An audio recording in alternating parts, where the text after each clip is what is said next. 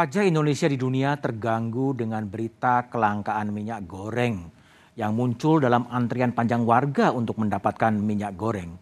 Kisah itu mengacu pada rekaman pemberitaan Kompas bukan hanya kali ini. Tahun 70-an, 80-an, 90-an terus saja terjadi krisis minyak goreng. Ada apa di balik minyak goreng itu? Itulah tema yang akan saya bahas dengan sejumlah narasumber yang telah hadir di studio ada Bung Dedi Sitorus, anggota Komisi 6 dari fraksi PDI Perjuangan. Malam, Bung Dedi. Malam, selamat malam. Kemudian ada Dirjen Perdagangan Dalam Negeri Kementerian Perdagangan melalui sambungan Zoom, Pak Oke Nirwan. Malam, Pak Oke. Selamat malam, Mas. Ya, selamat malam Pak Dedi, Pak ya. Tauhid. Kemudian malam, ada Direktur Eksekutif Indef, Tauhid Ahmad. Selamat malam, Bung Tauhid. Selamat malam, Mas Budiman. Selamat malam, Pak Oke, Pak Dedi.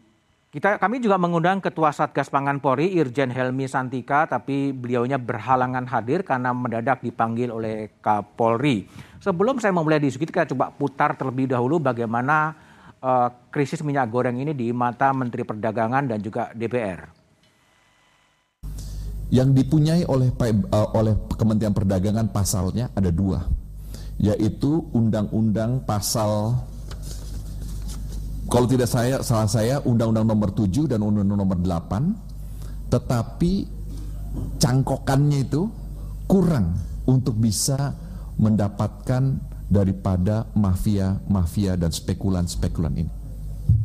Jadi Bapak dan Ibu, yang terjadi adalah ketika kebanyakan daripada minyak ini tidak bisa dipertanggungjawabkan, makanya terjadilah kemiringan-kemiringan tersebut. Yang ada sekarang ini kan para pengusaha itu ingin mengambil manfaat dari apa? Dari celah adanya peluang-peluang yang memungkinkan mereka untuk bisa mendapat keuntungan. Jadi harus dipisahkan nih. Kalau misalnya ada pemerintah mengatakan mafia pangan, saya juga belum tahu yang mana dimaksud. Oke, baik. Pak Oke Nirwan. Pak Oke, jadi Pak Menteri Perdagangan menyebut ada mafia di balik kelangkaan minyak goreng. Sudah ditemukan siapa yang menjadi mafia itu, Pak Oke? Uh, begini, apa yang dimaksudkan Pak Menteri, uh, ada kendala yang menyatakan terjadinya kelangkaan. Okay. Padahal secara data yang kami kumpulkan, komitmen dari para pelaku, para produsen, yang menyampaikan juga data sampai distributor, itu ternyata sudah cukup bahkan berlebihan ketersediaan minyak goreng ini. Hmm. Dan kenyataannya di lapangan tidak ada. Tentu ini ada masalah hmm. dan inilah yang kita, kita tidak tahu. Kita bisa saja menyebutkan itu oknum, bisa saja itu di mana. Tapi kelompok itulah yang dimaksud dengan mafia yang berusaha tadi membuat mekanisme yang diatur pemerintah ini menjadi tetap langka dan harga pun tidak terkendali gitu kan? Harga tetap di luar HET uh, minyak goreng tetap uh, langka. Padahal data yang disampaikan mulai dari uh, produsen distributor sampai ke pengecer dilaporkan dengan dokumentasi yang lengkap faktur pajak dan itu ada kelengkapannya. Seharusnya data tersebut tidak terjadi lagi kelangkaan. Ada memang ada ya uh, indikasi inilah yang dimaksud. Tentunya ada pemain di sini yang dalam tanda kutip disebutkan oleh Pak Menteri itu mafia. Siapa Pak Oke? Dan, ya. Gimana? Siapa yang dimaksud oleh uh, Pak Mendak sebagai mafia ya. itu? Uh, ya, ya pokoknya saya nggak bisa menyampaikan datanya secara langsung, tetapi okay. data tersebut disampaikan kepada para penegak hukum hmm. dan dari mulai aliran dari komitmen produsen, distributornya siapa, berapa banyak di wilayah mana, okay. itu semua diserahkan. Dan ah. daftar distributor saja hampir 34 ribu yang memberikan yang terdaftar di kami yang menjadi saluran distribusi untuk minyak goreng sampai ke masyarakat. Oke. Okay. Dan itu kami serahkan. Artinya dalam hal ini kalau sudah ketahuan Pak Menteri tentu menyebutnya ya langsung nama bisa. Oke. Okay. bahkan ada barang bukti yang kita tunjukkan di di forum di DPR. Jadi menurut Pak Oke data-data apa uh, siapa pemain ini sudah disampaikan kepada Bareskrim gitu ya? Uh, semua yang terdata yang ada di Kementerian Perdagangan hmm? terkait minyak goreng ini sudah diserahkan okay. ke kepolisian. Oke, okay. dan dijanjikan pada hari Senin kemudian nama tersangka mafia itu akan diumumkan, tapi sampai sekarang belum. Apa yang terjadi, Pak Oke? Ya, artinya diharapkan tentunya menurut hmm. pandangan kami bukti-bukti itu jelas, tetapi kan dari ternyata proses secara hukum tidak mudah mungkin, hmm. sehingga target kami dengan data-data yang jelas ini mungkin belum belum cukup bukti untuk dinyatakan siapa yang harus diinikan. Apalagi saat ini konsentrasi pemerintah adalah memastikan ketersediaan minyak goreng di di depan mata masyarakat. Oke, Bung Dedi, yakin ada atau menurut Anda memang mafia minyak goreng ini ada atau gimana? Kita harus beda-bedakan dulu ya. Uh, gini, pertama indikasinya benar nggak ada katakanlah pelaku kejahatan dalam soal kelangkaan minyak goreng. Hmm? Ya tadi satu sudah disebutkan bahwa ketika uh, pemerintah Kementerian Perdagangan memutuskan ada DMO, ada DPO, ada HET, barang serta merta menghilang. Menghilang. Lalu ketika pemerintah memutuskan menghapus DPO, ya HET dan mensubsidi dalam dua hari barang membanjiri barang pasar. membanjir. Artinya, Artinya barang itu ada. Barang sebenarnya, itu ada. Okay. Ya Nah, tapi ada pihak-pihak yang selama ini melakukan berbagai upaya hmm? mendapatkan keuntungan sebesar-besarnya. Hmm. Dan ini sebenarnya melanggar hukum dan aturan. Oke. Okay. Tapi saya menyebutnya berbeda-beda. Kalaupun saya harus memakai kata mafia, hmm? kata mafia ini adalah mereka pelaku yang apa namanya ini terintegrasi dari hmm. mulai hulu sampai hmm. hilir. Hmm. Ini bisa saya katakan mafia karena okay. dia kalau mafia itu kan harusnya memang organized crime. Hmm. Ya, kalau ini, ini memang ter terinstitusi dia. Hmm? Katakanlah ini bisa jadi punya kebun sawit, punya refinery, minyak goreng, terkait dengan distribusi dan seterusnya. Hmm. Ini layak kita sebut mafia. Oke, kalau yang sekarang terjadi Lalu ada loh, bisa jadi itu juga. Oh, bisa terjadi ya, itu juga. bisa itu juga. Hmm. Lalu ada yang namanya spekulan. Spekulan. Spekulan ini memainkan uh, katakanlah di tingkat tertentu apakah itu distributor level 1 2 atau di pengecer yang menahan barang, hmm. naik dikit dia keluarkan dikit gitu ya. Hmm. Nah, ini kan spekulan. Hmm. Lalu ada namanya penyeludupan. Oke. Okay. Ya, penyeludupan ini adalah uh, yang ketiga dulu penimbunan. Hmm. Ya, penimbunan ini dalam jumlah besar. Hmm. Jadi bukan lagi spekulan-spekulan kecil, ini udah nimbun. Okay. Kayak di Medan ada 2 juta hmm. liter, hmm. itu kan udah urusannya udah besar nih. Ya. Eh, orangnya apa namanya pelakunya. Lalu yang terakhir penyeludupan. Oke. Okay. Nah, saya tidak mengatakan bahwa ini semua terkait, saling terkait. Oh. Ya. Tetapi ini terjadi di seluruh Indonesia, terutama yang punya pasokan, apakah itu CPO maupun minyak goreng. Hmm. Nah, dan ini terjadi di semua level kalau menurut saya. Okay. Jadi makanya sejak awal kami, terutama saya, hmm. Sudah berkali-kali meminta supaya sejak awal Kementerian Perdagangan ini harus melibatkan yang namanya Kementerian Perindustrian, Kementerian Pertanian, Kementerian Keuangan, Polri, bahkan kepala daerah. Karena nggak ada. Sampai sekarang kan belum. Belum. Ya, baru kemarin tuh kan ratas saya tidak dengar apakah Kementerian Pertanian ikut di situ hmm. atau Kementerian Keuangan oh, bisa jadi ikut, tapi okay. saya tidak pasti ya di bawah Kemenko. Tapi kan juga belum melibatkan pemerintah daerah. Hmm. Kalau menurut saya, ya. Jadi, jadi yang terjadi apa? Ini permainan spekulan, orang yang mencari keuntungan. Hmm. ya mafia, semua tadi mas. Jadi semuanya bermain saya mau menyebutnya mafia ketika dia organize. Oke. Okay. Organize itu tadi saya sudah sampaikan. Hmm. Saya melabelnya sebagai mafia kalau, kalau terorganize ya. Terorganize. Artinya okay. dia memang punya industrinya. Hmm. Ya, tidak saja di hulu hmm. menghasilkan CPO tapi juga memproduksi minyak goreng, mendistribusikan sampai retail dan seterusnya itu mafia. Okay. Karena dia terorganisir. Hmm. Lalu ada yang namanya tadi penimbun. Oke. Okay. Ya, penimbun yang dalam jumlah besar. Hmm. Ya. Lalu ada yang namanya spekulan, kecil-kecilan ya. gitu ya hanya ur urusan sekian ratus liter hmm. uh, macam-macam begitulah lalu ada pelaku penyeludupan hmm. Jadi ada empat kategori menurut saya setidaknya. Jadi tidak bisa disamakan itu adalah mafia. Tidak, tidak sama semua mafia. Karena mafia itu kan dalam bayangan saya organized, organized crime, crime gitu loh. Hmm. Ini kan tidak. Oke. Okay. Ya, mereka melakukan sendiri-sendiri mencari kesempatan di ruangnya masing-masing. Tapi ketika kemudian HET dilepas dan kemudian apa namanya eh, minyak goreng membanjiri pasar dengan yeah. harga tinggi, itu sebetulnya mereka memainkan semacam pressure ya kepada pemerintah untuk melepaskan HET ya? Uh, saya tidak tahu apakah itu melakukan pressure, tetapi Tapi? memang mereka melakukan sesuatu supaya apa? Supaya harga terus naik dan memaksa pemerintah okay. untuk mengubah kebijakan. Karena oh. memang kebijakan itu tidak akan sustain ketika tidak dilakukan pengawasan dan penegakan hukum yang kuat. Jadi semacam kartel ya? Uh, bisa dikatakan kartel.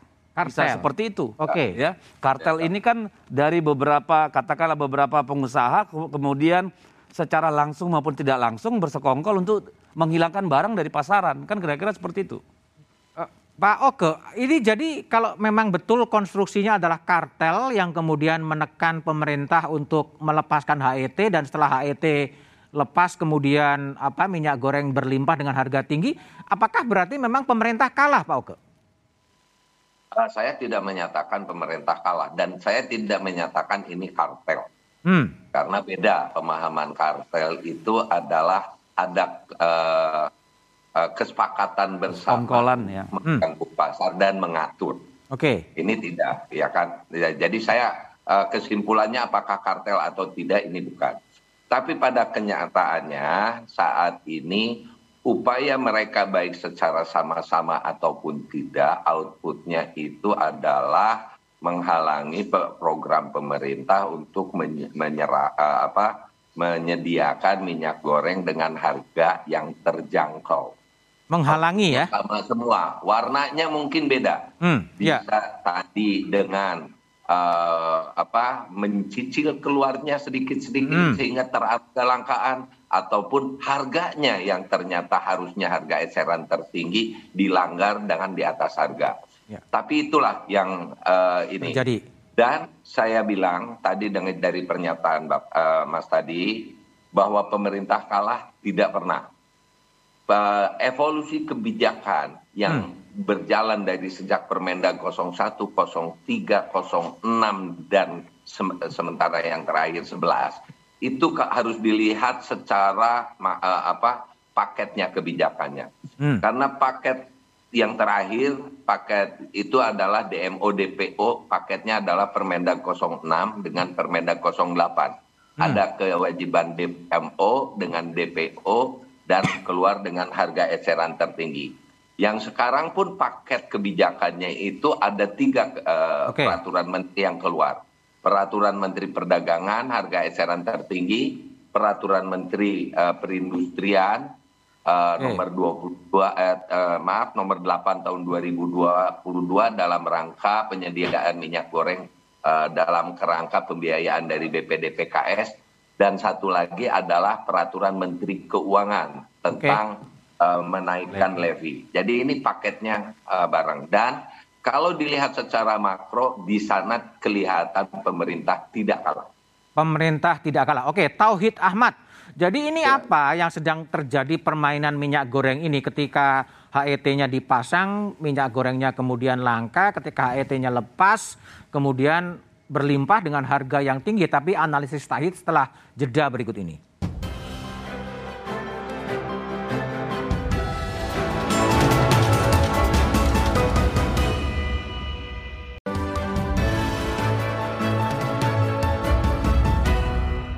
Sebelum ke Tauhid Ahmad, kita coba dengar terlebih dahulu penjelasan dari Menteri Perdagangan Muhammad Lutfi. Oh, di grafis. Ini kutipan dari Menteri Perdagangan, saya juga bingung barang ini barang ini tiba-tiba keluar semua jadi murah tapi mending mana murah tapi barangnya tidak ada atau sedikit mahal tapi stoknya banyak itu yang ada dari pernyataan dari Menteri Perdagangan Lutfi diperkirakan dalam seminggu ke depan merek-merek sudah mulai keluar dan harganya sudah bisa lebih baik turun ya. Itu yang dikatakan oleh uh, Menteri Perdagangan Muhammad Lutfi. Oke, Bung Tauhid. Jadi ini ya. sebetulnya yang terjadi memang ada permainan mafia dalam berbagai definisinya atau problem tata kelola sih sebetulnya? Saya kira ini ada problem tata kelola terutama dari sisi kebijakan, tata kelola niaga termasuk juga bagaimana mengatur jalur distribusi yang hmm. uh, tersistematis begitu. Di kebijakan saya kira memang kebijakan yang dihasilkan oleh uh, pemerintah RT, pemerintah RI sangat uh, ber, berdampak kepada uh, harga internasional ya. Kema, apa yang dilakukan oleh Kementerian Perdagangan langsung direspon oleh uh, harga internasional uh, demikian tinggi naik. Nah, pada situasi sebenarnya pada saat harga uh, CPO sekitar uh, 900 uh, bergerak naik perlahan, uh, sebenarnya itu harga pasar juga mengikuti harga internasional dan perlahan. Hmm. Tapi memang karena ingin diturunkan ada intervensi kebijakan. Nah ini yang mulai masalah cukup berat, uh, mulai ada kebijakan DPO, CPO yang tanda kutip ya, beberapa kalangan industri itu mulai menahan tanda kutip ya, menahan untuk tidak melakukan ekspor, menahan untuk tidak melakukan pembelian TBS, menahan untuk tidak melakukan katakan alokasi dalam negeri. Nah ini berakibat barang itu ada tapi pada jalur distribusi ini tidak dilakukan proses bagaimana uh, mestinya begitu. Ini dipertahankan sampai katakanlah titik darah penghabisan begitu. Karena mereka sudah katakanlah melakukan pembelian pada harga TBS pada mengikuti harga internasional. Ketika dia melepas dengan harga HET yang katakanlah uh, kebijakan yang kemarin sebelumnya, itu mereka uh, katakanlah tingkat keuntungannya tipis atau beberapa uh, katakanlah di jalur distributor mereka bahkan tidak dapat apa-apa. Nah ini yang memungkinkan banyak menjadi insentif orang untuk melakukan penimbunan, kemudian melakukan stok dan sebagainya pada setiap jenis barang, apakah di PBS-nya, apakah di bahan untuk uh, ke PKS-nya, termasuk untuk uh, CPO-nya sendiri yang diolah menjadi minyak goreng. Jadi nah, Bung, Bung, Bung, Bung Tauhid, jadi kalau lihat ya. kutipan ya. dari Pak Lutfi tadi mengenai mending mana apa uh, barangnya langka tapi harganya murah gitu kan, tapi sekarang barangnya melimpah tapi harganya mahal.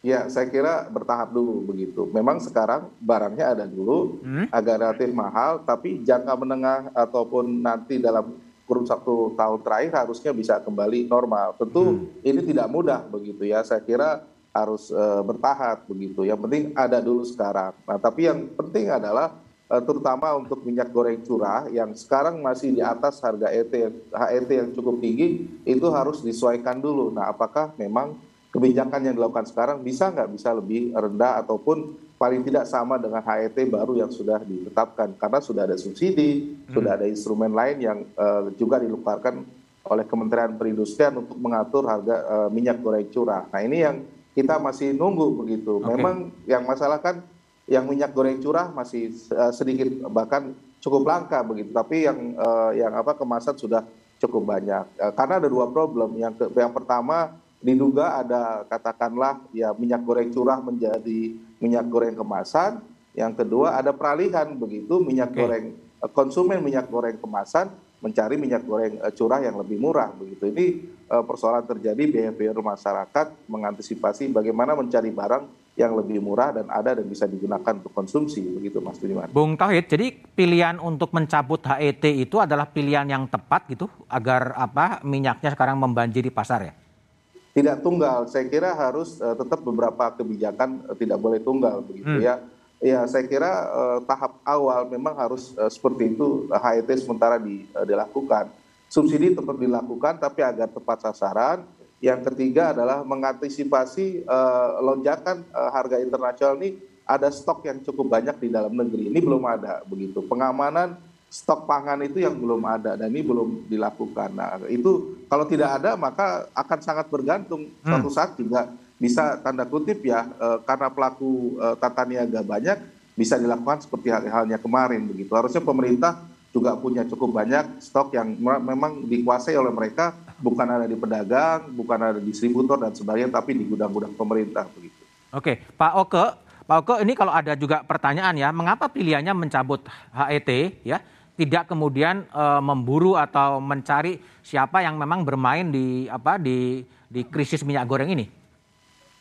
Itu berjalan paralel. Hmm. Jadi kalau mencari pemain, kenapa itu tadi uh, kami uh, langsung melaporkan dan menyampaikan data ke aparat penegak hukum. Itu tentunya tetap didagangkan. Kenapa kami uh, perlu datang ke aparat penegak hukum karena daya jangkau kami itu terbatas. Ya. Di peraturan menteri, di peraturan perundang-undangan yang kita ini, begitu kita mengatur tata kelola, sanksinya itu administratif. Oh. Sanksinya administratif, tapi perilakunya tidak di, di, diberi sanksi. Hmm. Sanksinya administratif ditutup atau dicabut izinnya bisa bikin perusahaan baru inti. Tapi perilakunya tidak mengena sehingga ada indikasi tadi perbuatan yang melawan terhadap kebijakan pemerintah itu dengan upaya mengambil keuntungan untuk kepentingan diri sendiri melawan kepentingan masyarakat. Sehingga ini tentu harus diselidiki lebih lanjut sehingga kami meminta bantuan aparat penegak hukum dalam hal ini Mabes Polri.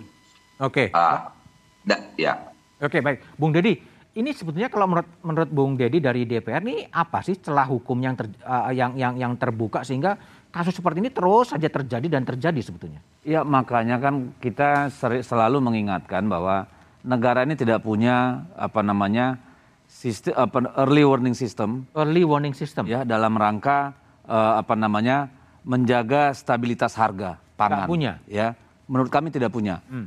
Walaupun sudah ada mungkin itu terpisah-pisah di banyak tempat gitu. Okay. Jadi neraca komoditas gitu ya. Hmm. Itu itu juga tidak tidak tidak jelas misalnya bisa kita pakai. Nah, ini yang kita harapkan sebenarnya supaya e, nanti misalnya kami dari Komisi 6 itu bicaranya tidak lagi panja minyak goreng, tapi panja panja pangan.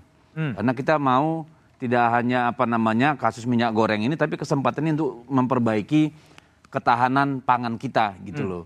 Nah, nanti ini kan akan menjadi harusnya menjadi agenda DPR karena tidak mungkin hanya Komisi 6 yang bermitra dengan Kementerian Perdagangan, tapi ada juga misalnya Komisi 4 yang bermitra dengan Kementerian Pertanian dan seterusnya ada nanti badan pangan, hmm. badan ketahanan pangan gitu.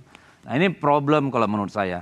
Tapi satu saya yang terpikir tadi mas, jadi gini, uh, saya cenderung menganggap bahwa tidak semua perbuatan melawan hukum. Misalnya begini, katakanlah dia produsen CPO, dia hanya dikenai kewajiban DMO, DMO. 20%. Kalau mengekspor, hmm. kalau dia tidak mengekspor barangnya di gudang gak ada masalah, hmm. ya karena produsen itu bisa menahan barangnya, hmm. CPO-nya, ya, uh, bisa tiga bulan setidaknya. Sepanjang temperaturnya bisa dijaga di tangki-tangkinya, 3 sampai empat bulan masih tahan. Oke. Okay. Ya, kan ini mulai menghilang sekitar uh, akhir Januari, awal Februari gitu ya.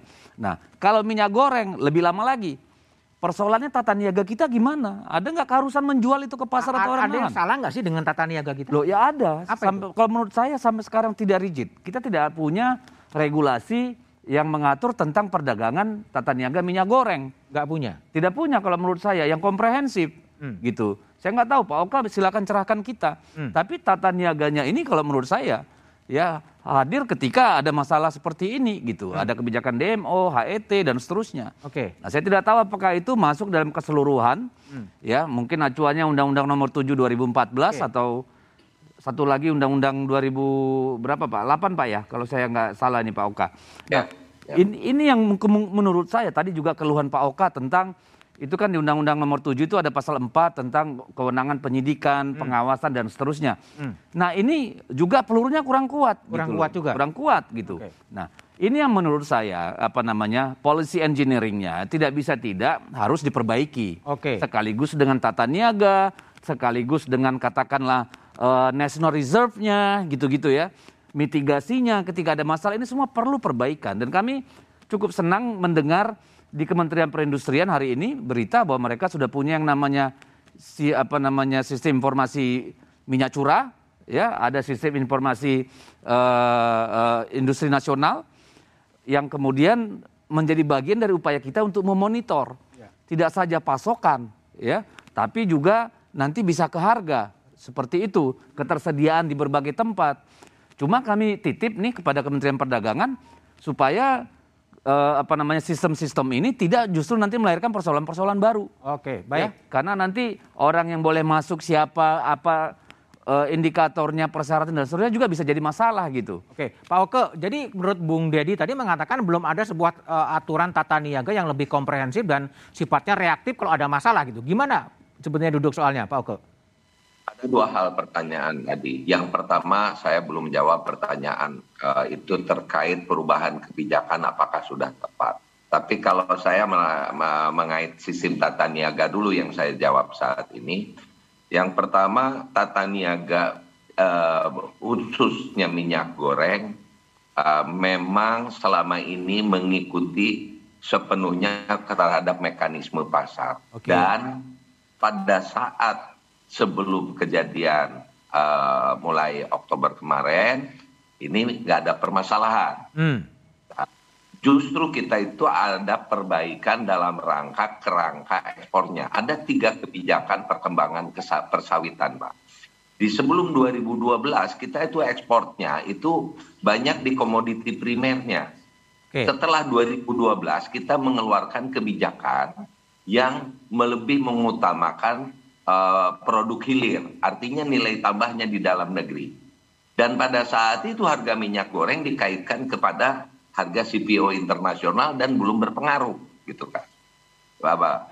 Dan tadi kebijakan tentang eh, persawitan atau minyak goreng ini ternyata membuahkan hasil yang bagus di mana ekspor kita yang komoditi primernya tinggal kurang lebih 10 persen. 90 persen udah komoditi hilir.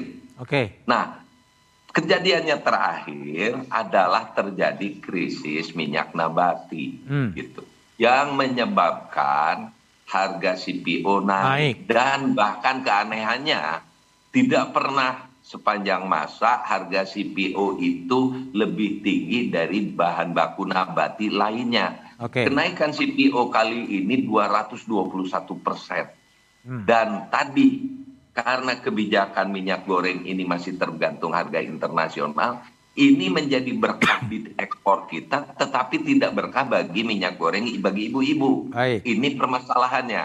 Oke. Nah, ini yang kita eh, sehingga mulai Januari kemarin kita mengeluarkan berbagai kebijakan yang secara pa- eh, secara pasti itu akan melawan mekanisme pasar. Oke. Karena ada perintah harus tersedia bagi rakyat minyak goreng dengan harga terjangkau. Harga terjangkaunya kita tetapkan 14.000 dan itu adalah intervensi yang melawan mekanisme pasar. Hmm. Pasti akan terjadi gangguan. Baik. Tapi gangguan ini ya lanjut. Oke, kembali ke saya ke Bung Dedi lagi ya. Jadi DPR ya, DPR ini sebetulnya eh, setelah ada krisis ini apa yang mau dikerjakan? Apakah ada usulan membentuk pansus, Ya. membentuk panja, ada yang mengusulkan angket dan lain sebagainya. Tapi apa yang akan dikerjakan? Tapi jawabannya setelah jeda berikut ini.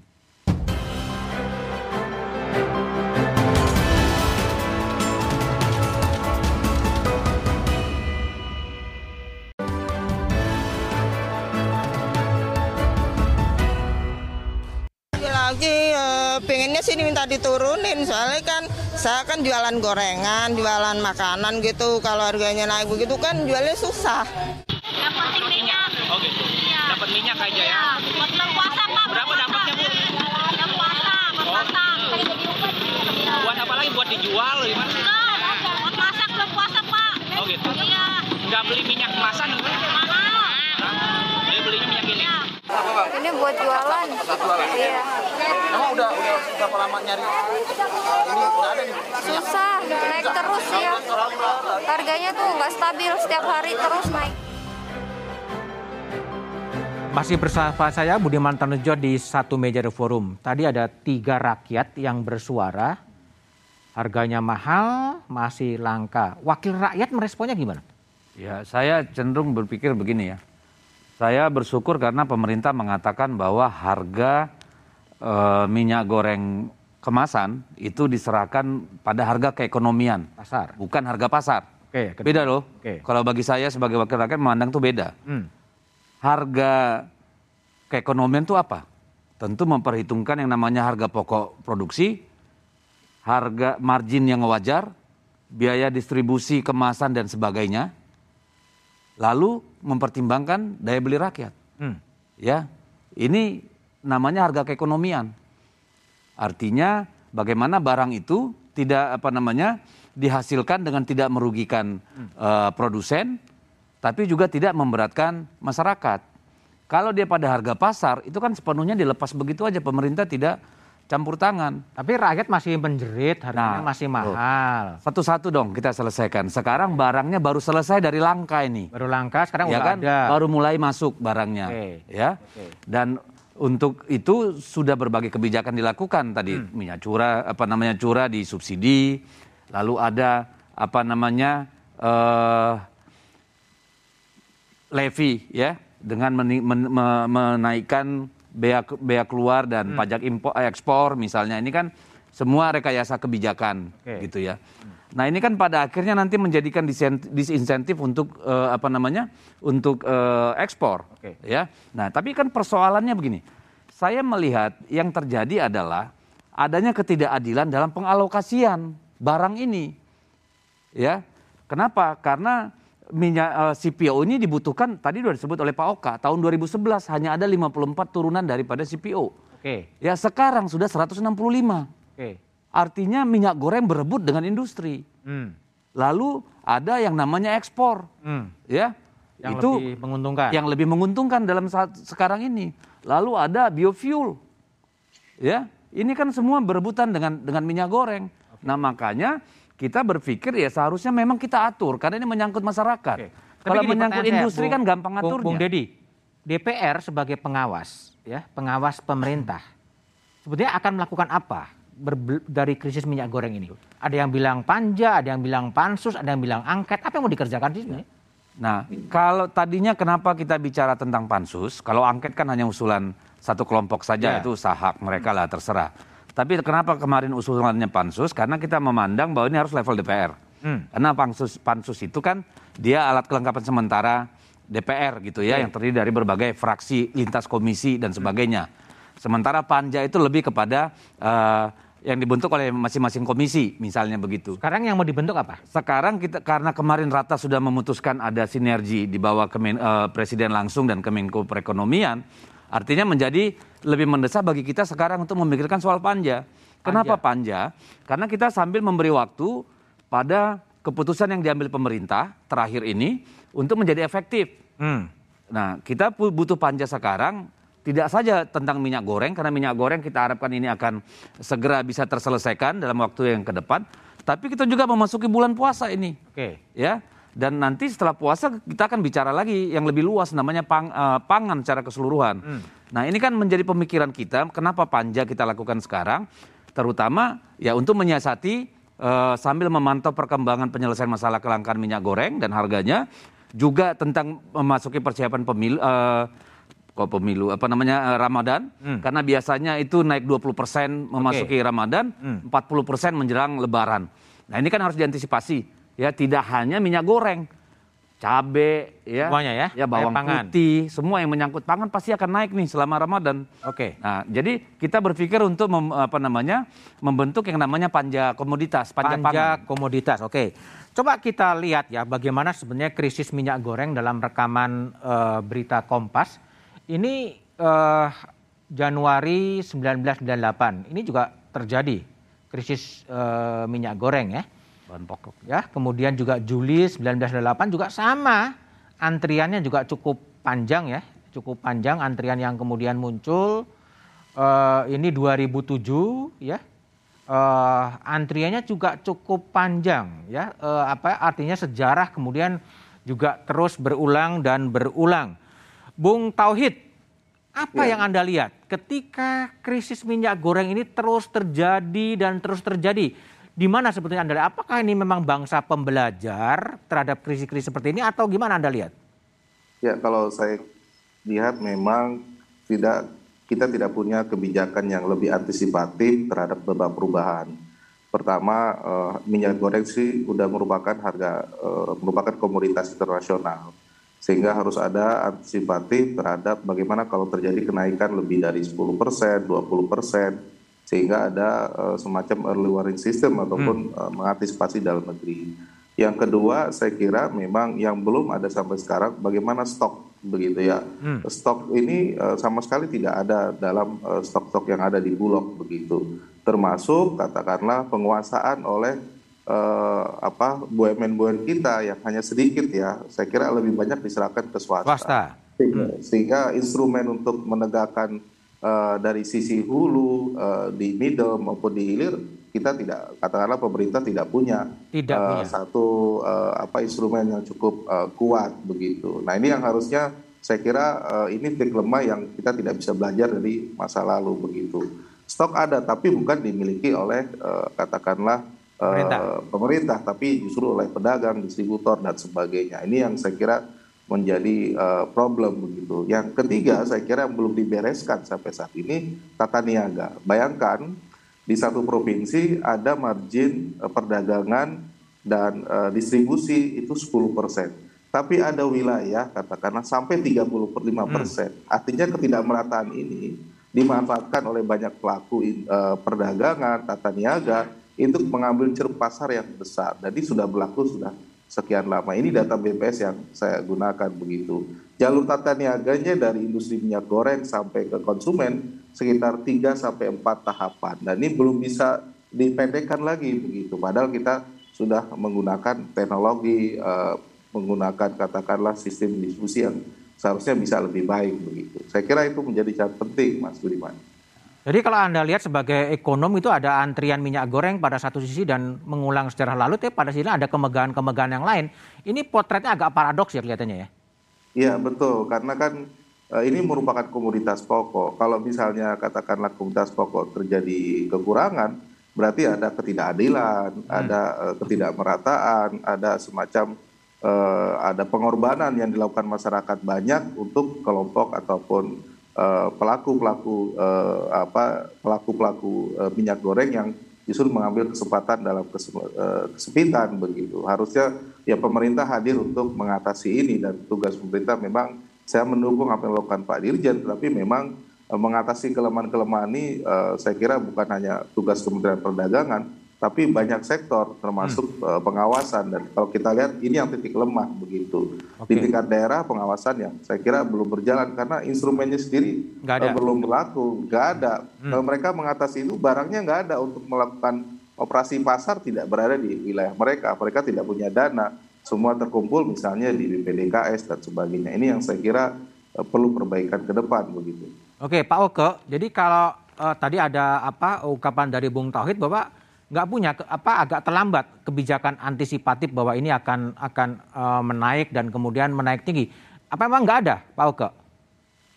Uh, ya, melihat hasilnya sepertinya tidak ada. Tetapi okay. sebetulnya kami sudah menyiapkan hmm. dengan uh, berbagai layer kebijakan. Berbagai layer kebijakan itu pada saat yang kita lakukan adalah mencantolkan kepada harga internasional. Apa yang akan kita lakukan manakala harga internasional sekian? Hmm. Apa yang akan kita lakukan uh, manakala harga internasional? DPO DMO harus pada level ini. Uh, ini itu sudah kita siapkan sebetulnya. Yang permasalahannya kenapa kita terlalu cepat jadinya? Ini adalah harga internasional yang tidak terkendali tidak dan terkendali. ada memang unpredictable ini. Hmm di mana salah satunya kebijakan waktu DPO DMO dilakukan, Rusia belum menginvasi ke Ukraina. Nah, begitu Rusia menginvasi Ukraina, uh, pasokan sunflower dan rapeseed yang biasanya dipasok oleh Rusia dan Ukraina menjadi terganggu. Okay. Ini menjadi lebih tinggi lagi harga internasional untuk CPO, gitu kan. Nah, itu sebetulnya layer-layer kebijakan ini itu sudah disiapkan dengan trigger pricingnya di mana? Sehingga pada paket yang sekarang uh, selain tadi permen perin untuk mengawal industrinya, permendag untuk mengawal harga etc-nya juga mengawal uh, terhadap pelaku eksportir dengan men menerbitkan uh, peraturan Menteri Keuangan nomor 23 2022. Paketnya itu ada tiga, okay. saya bilang saat ini. Baik. Permendak, Permenperin, dan peraturan Menteri Keuangan. Oke, baik Bung Tauhid. Jadi uh, apa ya. namanya uh, apa sih yang kini perlu dibenahi agar krisis ini tidak terjadi dan uh, semuanya akan kembali normal terlebih menjelang bulan uh, puasa apa yang harus dilakukan oleh pemerintah tapi jawabannya setelah jeda berikut ini.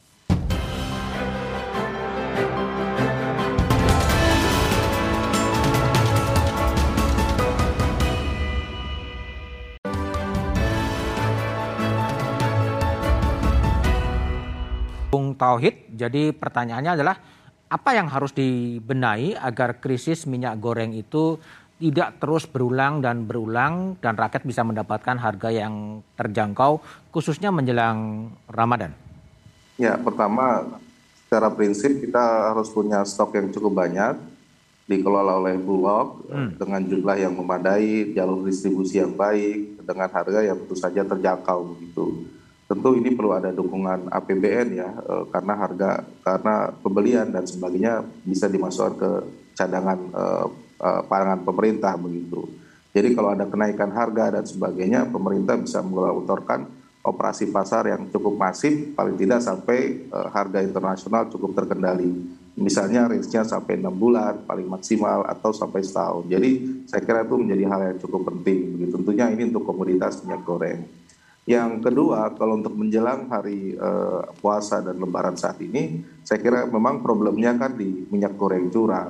Saya kira mau tidak mau, eh, selain tadi mengefektifkan eh, beberapa regulasi yang dilakukan oleh pemerintah, baik eh, Permendak maupun Permenderin, adalah harus menggandeng seluruh stakeholder termasuk pelaku industri agar memastikan harga eh, eceran tertinggi benar-benar diterima masyarakat eh, sekitar 14.000 begitu. Jadi jangan sampai lebih tinggi. Nah, operasi pasar diperlukan dan sebagainya dan eh, eh, digelontorkan dalam jumlah yang cukup banyak begitu dan ini penting. Tapi yang Oke. penting tadi saya sepakat dengan Pak Dedi bagaimana pengawasan agar tidak memanfaatkan sisi trans ini eh, apa eh, Disparitas. eh, perpindahan ya Oke. perpindahan dari eh, eh, curah ke katakanlah dari kemasan ke curah dan sebaliknya sehingga eh, ini bisa dimanfaatkan lebih dalam lagi. Oke, baik. Pak Oke, jadi apa yang akan dikerjakan pemerintah untuk menjamin krisis ini dan minyak goreng terjangkau pada saat eh, Ramadan?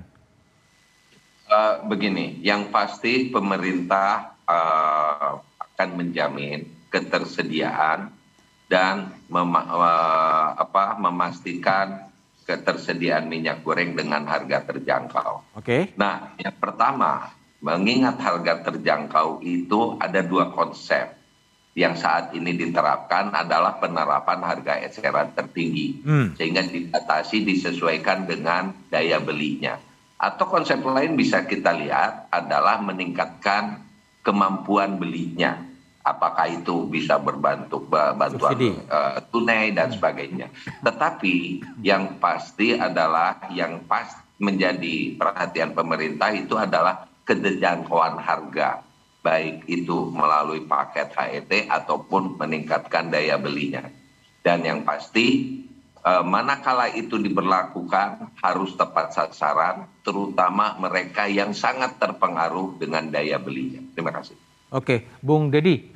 Saya kira kami akan mengawasi apa yang dikerjakan oleh Kementerian eh, Perindustrian dan Kementerian Perdagangan ya. Kalau Kementerian Perindustrian karena sudah pindah komisi, mitranya tentu kami hanya bisa mengamati. Tapi untuk memastikan bahwa sistem atau kebijakan yang ada sekarang memang benar-benar applicable ya dan memang benar- benar-benar reliable. Jangan justru menjadi pemicu persoalan-persoalan baru ya. Misalnya dengan jalur distribusi, jalur pasokan, eh, bahan baku dan sebagainya ini perlu diawasi dengan baik. Karena kita ingin menjamin tadi seperti disampaikan oleh Pak Oka, barang ini harus ada. Harus ada dan harganya terjangkau. Ini penting kita itu. Dan yang kedua tentu dalam waktu dekat kita akan eh, apa namanya bertemu lagi dengan Kementerian Perdagangan untuk mendiskusikan masalah bagaimana kita melakukan mitigasi terhadap apa namanya komoditas-komoditas penting masyarakat yang harus secara sistematis kita persiapkan eh, regulasi untuk memitigasinya gitu loh. Jadi apakah tadi neraca pangan, neraca komoditas gitu ya dan sistem lain yang bisa dipakai sebagai early warning system tadi. Jadi jangan misalnya begini, minyak goreng ini dari November kita udah tahu naik secara secara terus menerus. Sebenarnya kan di situ kita sudah alert. Nah, apa yang harus dilakukan? Ini kan harus ada ya. Untuk minyak goreng itu kita lebih enak karena kita produsennya, barangnya ada. Barangnya ada. Cuma alokasinya nih yang agak susah harus bersaing. Nah, bagaimana dengan komunitas lain yang murni impor? Ya, atau bagaimana yang kemudian langka di kita karena masalah musim, masalah kegagalan, panen dan seterusnya. Ini kan harus dimitigasi terus-menerus. Dan kita juga mau melihat bagaimana nanti eh, Badan Ketahanan Pangan ini menjadi bagian dari eh, usaha untuk menjaga apa namanya kedaulatan pangan kita, ketahanan pangan kita.